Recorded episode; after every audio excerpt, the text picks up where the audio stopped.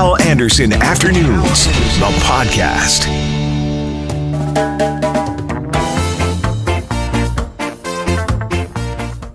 Hello and welcome to the podcast. Coming up, Michael Bellhumer from Urban Knights and Ladies Peace Patrol. He is mad about the city taking down these homeless camps on Henry. And we'll also talk to Carolyn Klassen from Connexus Counseling about Adam Bighill finally getting his apology from Wendy Williams. Please rate the podcast. Please subscribe to the podcast. And now, the podcast.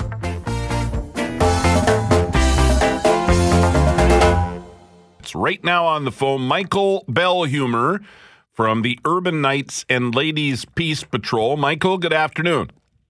Good afternoon, Hal. How are you? I'm excellent. Thank you for joining me here for a few minutes. I, I appreciate Yeah, it. not So, problem. just to refresh people uh, and their memories on this, your your organization put a couple of warming huts at the homeless camps over on Henry, and they Yep. were not just taken away, but they were destroyed by the city and and hauled away.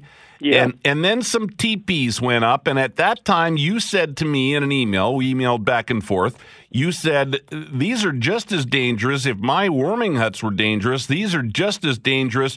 Sure enough, we get a fire, and now the city is going in to remove any other dangers. My understanding is they're not going to move the homeless out of the, those areas if they want to stay there, but the teepees and anything else that might be dangerous are, are going to be removed. Your your initial reaction, first of all, and then we'll get into it. well, Hal, uh, you know, I'm a patriot. I serve my country. I hold the Order of Manitoba, but I don't feel like a proud citizen this morning. Uh, the last word I got just an hour ago is that the camps are gone. The people are gone. They've been removed from the site. Uh, so you can see why people are angry. Uh, Jenna Wirch, the one, uh, our avenging angel who came in and put up the teepees, uh, we were the catalyst for that movement. Uh, so I guess we're uh, we're di- indirectly connected with them. But you can see why she's angry, why they're angry. Uh, they're planning a protest today at City Hall at 5 p.m. Uh, you know, in the in the past, the city talked about violating human rights. Uh, that we were violating human rights uh, by putting up our huts, uh, which were sacredly named, by the way. We named ours uh, Tommy Prince Jr. and Louis Riel, and the teepees were named after Mary Richard, who was the mayor of Main Street, and uh, Matt Sutherland, uh, uh, deceased uh, citizen. So, uh, yeah, they came in and uh, they just annihilated those. And, uh, you know, it's not the first time the city's done this. Uh, they did it in Roostertown in the 60s. My ancestors lived in Roostertown, and Mayor Stephen Juba ordered a bulldozer to come in and just wipe out the whole town. So, uh, you know, it's history repeating itself. It's like we're back in 1920 or 1960s again. Different issues, different different people, but the causes are the same. Tell me about the protest at 5 at City Hall, Michael. Uh, who's going to be there? What organizations will be represented? How many people are you expecting? Uh, we're expecting quite a few people. Uh, you know, Jenna Jenna Wirch is uh, is uh, spearheading it. She she's uh, she's a, a renowned activist in the city, uh, and you can see why uh, she's angry because she you know it's about Treaty White uh, Treaty One land claims and uh, having the right to self determine and. Uh, it's about assimilation. It's about colonization, and it's the memory of the elders and the citizens. Uh, you know, and it, it, it, it, what they what the city did today. I mean, come on, what have you done, Winnipeg? What have you done? Uh, you know, it's it's almost perverse and sadistic this act uh, that they've done, and. Uh, What is the answer, Michael? Like, you know, you had the idea of warming huts. The city didn't like that. They said, you know, there were bylaw violations, and I get it. And and and you even said when we talked by email, you were worried that the teepees might burn, that it it had potential to be dangerous. Uh, I understand you're upset, and and uh, you're going to be protesting today at five, and that by all means is your right. But what what is the answer here? What what do we need to do? to try and deal with Winnipeg's homeless problem. You were homeless at one time. You're a war vet. You tell me what the what the answer is. Well, the the answer is is long term, and it's uh, you know it's people like End Homeless Winnipeg and um, Main Street Project and the police hierarchy, and you know the the mayor being the mayor being silent on this uh, doesn't do him justice. It, you know, people wonder who's running this city. You know, uh, cowards are weak and anemic, and and and uh, you know what they did, is, like they did this morning, is just a, what appears to be an act uh, by a bunch of bullies, henchmen, and a motley crew of sloppy ice pirates who come in and prey on the weak and the unsuspecting. Like, uh, do, do the citizens of Winnipeg are they really proud of that? There might be a few out there laughing, saying, "Oh, good, you know, the Indians got what they deserved again, you know. But th- those are those are a minority. A majority of people. I mean, I believe in my country, my city. I love my country, my city. I served it. I, I think the majority of people are probably outraged, and and we're asking, you know, if, if you know if you can if you can get out there today, come out and give your two cents, and you know, stand up to the mayor in this city for what they've done. I'll just say this, Michael. I think most people out there, some are more sympathetic to the homeless than others, but I think most Winnipeggers listening right now want to do something to fix the problem. And I understand you're upset, and I'm not saying things have been handled right. I, I don't think they have been handled the right way. But it's dangerous you and I talked about it was dangerous with the teepees. We got to try and figure out a solution. I don't know what the solution is. That's why uh, that was my question to you. Well, the, because well, the solution, the solution long term is is decent housing, right? Dignified, decent housing, where people have the freedom to live the way they want to live, and that's why the people are choosing to live the way they want to live right now you know and uh, so there's i mean it's the story's not over because there's private property around the same area and there's negotiations going on right now to put the teepees back up but maybe replace them with wigwams which are a little bit stronger structures uh, like at uh, Thunderbird House property or MMF property, and there's private property around there as well. So, uh, you know, I think the camps are going to be back. But you know what? I, I just remember the words of uh, Senator Robert Kennedy, who said, You know, it's from acts of courage and belief that human history is shaped.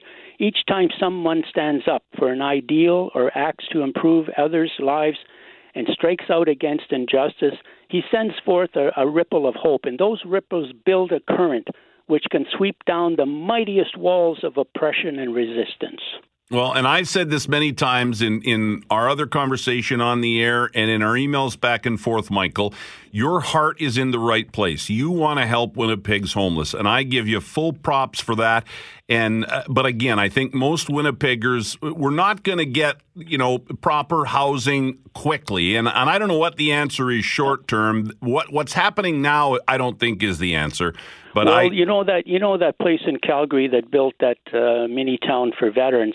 Uh, they came to Winnipeg first, and the mayor said no. He slammed the door on it. They wanted to build that uh, that same kind of design around Tommy Prince Park, and uh, they proposed to the city, and they said, "Here, we can build these homes, these tiny homes, legitimate homes for the homeless and veterans." And the mayor said no. He slammed the door on it. But we, you know, as a final message, we have to work together, Hal, and I yep. believe you and your program and your efforts and putting this on the air and keeping the story going and giving it longevity. I, my hats off to you and your and your radio station. Remember, your founder was an RCAF veteran, yep. and he hired veterans. He believed in them. You yeah. know, so we mustn't forget our, our founders and our ancestors. We all we all want to fix the problem. Some people are not as sympathetic. Some people are, uh, you know, eh, worry about the unsightliness of, of these camps and stuff. But most people want this to get fixed. Nobody wants to see somebody without a place to stay in cold weather like this. Michael, I'll just say one more time your protest is at 5 o'clock this afternoon at City Hall, and let's hope we can find a short term solution and then a long term solution to the problem. I appreciate your time. Thank you, Holland. This would help with people like yourself that will get it done. Carolyn Klassen, I uh, just played the conversation that our Julie Buckingham had uh, earlier, a couple of hours ago, with Adam Bighill, mm. who has used the power of social media for good. Didn't he, though? Yeah.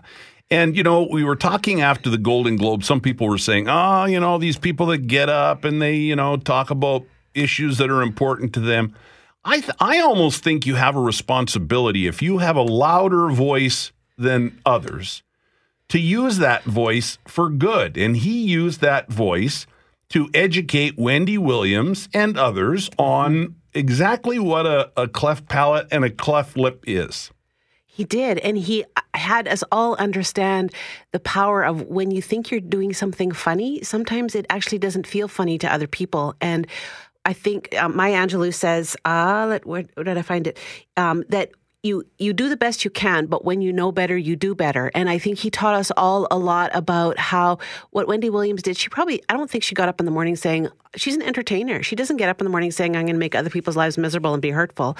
But for a guy who's been teased about that, that actually hurts. And what he said just resonated with thousands of people across the country who have also faced bullying and, um, you know, being made fun of because of a facial deformity. And that's not okay. And so when he said, yeah, this happened to me and this is not okay, he just, he gave voice to so many other people who haven't had a voice on that. And that was just, it was beautiful and now his little boy Bo, you know, is is dealing with it and will deal with it going forward. And maybe the efforts of his dad will change what Bo has to deal with growing up.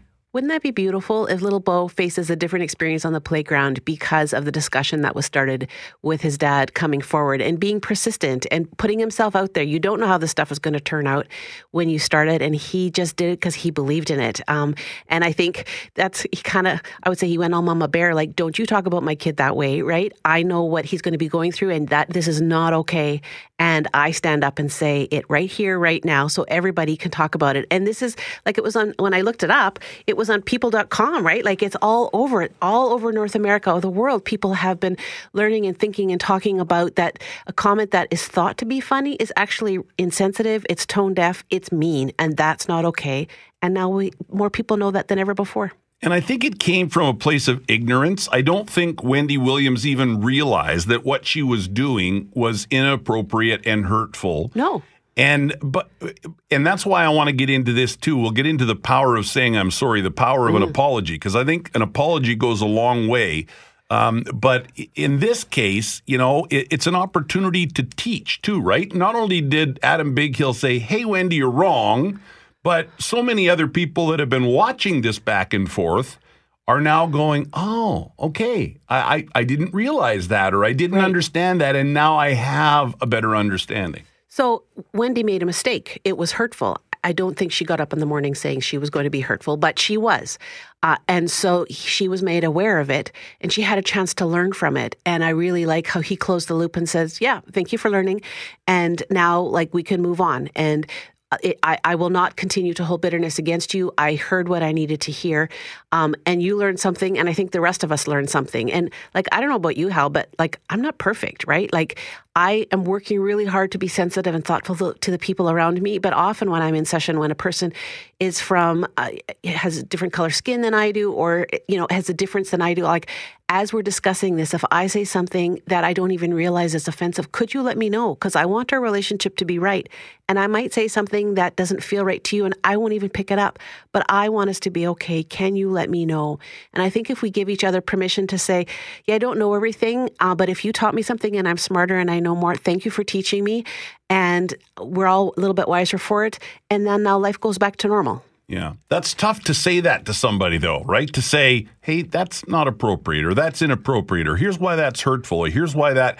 It, it is tough to speak up. You're right, we have to, but it's tough. Right. And I think that's where often the person that's um, in the position of power, and when I'm in the therapist's office and I'm the therapist, I'm in a position of power. If I can give permission to the person who I might, who might be a different um, sexual orientation or a different ethnicity than I am, if I can say to them, I want you to teach me. Um, there might be ways in which I'm going to do the best I can, but I'm mm-hmm. not perfect and I might make mistakes because I'm still learning. Can you let me know right away? I would like you to. Um, then it helps the other person have that courage because they know that you're going to be supportive of it. And so I think we need to be thoughtful and sensitive and caring towards each other in those ways. Yeah. Best part of my day really is, I mean, other than spending time with my Aww. lovely Jackie, but one to four because I do. I learned from the people that call in. I learned from the people that text. I learned from the people that email. I learned from my guests. I, will just give you an example of kind of what we're talking about. I was talking to a woman who her son took his own life. And in talking to her about it, I said he committed suicide. Hmm. And she spoke up and said, actually, he took his life.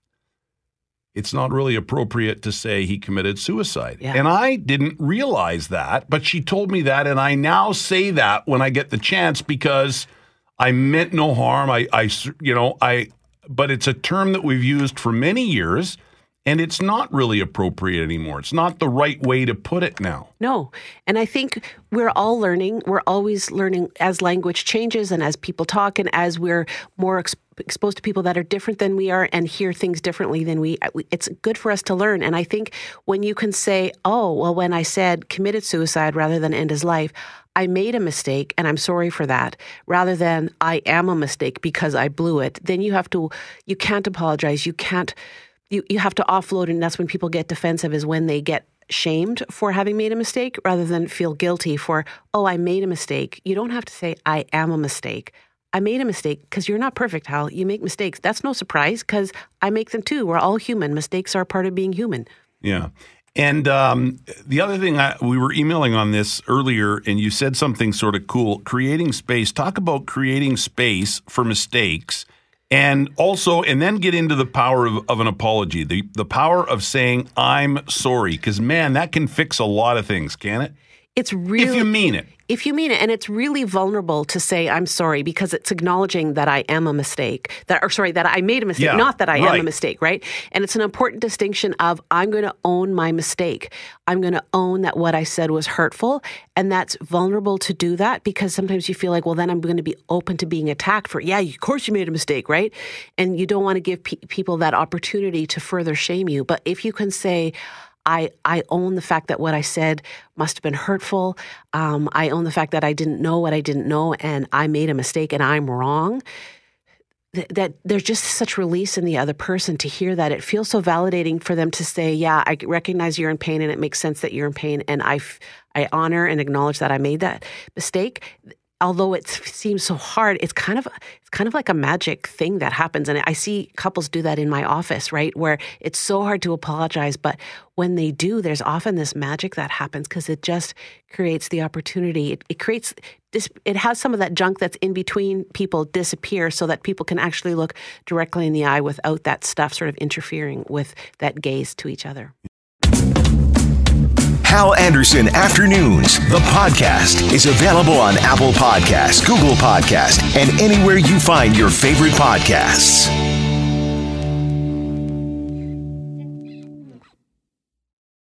Canada may be known for its landscapes and friendly people, but beneath the surface lies a darker side of crime, history, and the paranormal. Since 2017, the award winning Dark Poutine podcast has explored the shadowy corners of the Great White North and beyond, delivering chilling tales from a uniquely Canadian perspective. Hosted by Mike Brown and Matthew Stockton with over 300 episodes and fresh releases every Monday, Dark Poutine is your weekly ticket to the creepier side of Canada.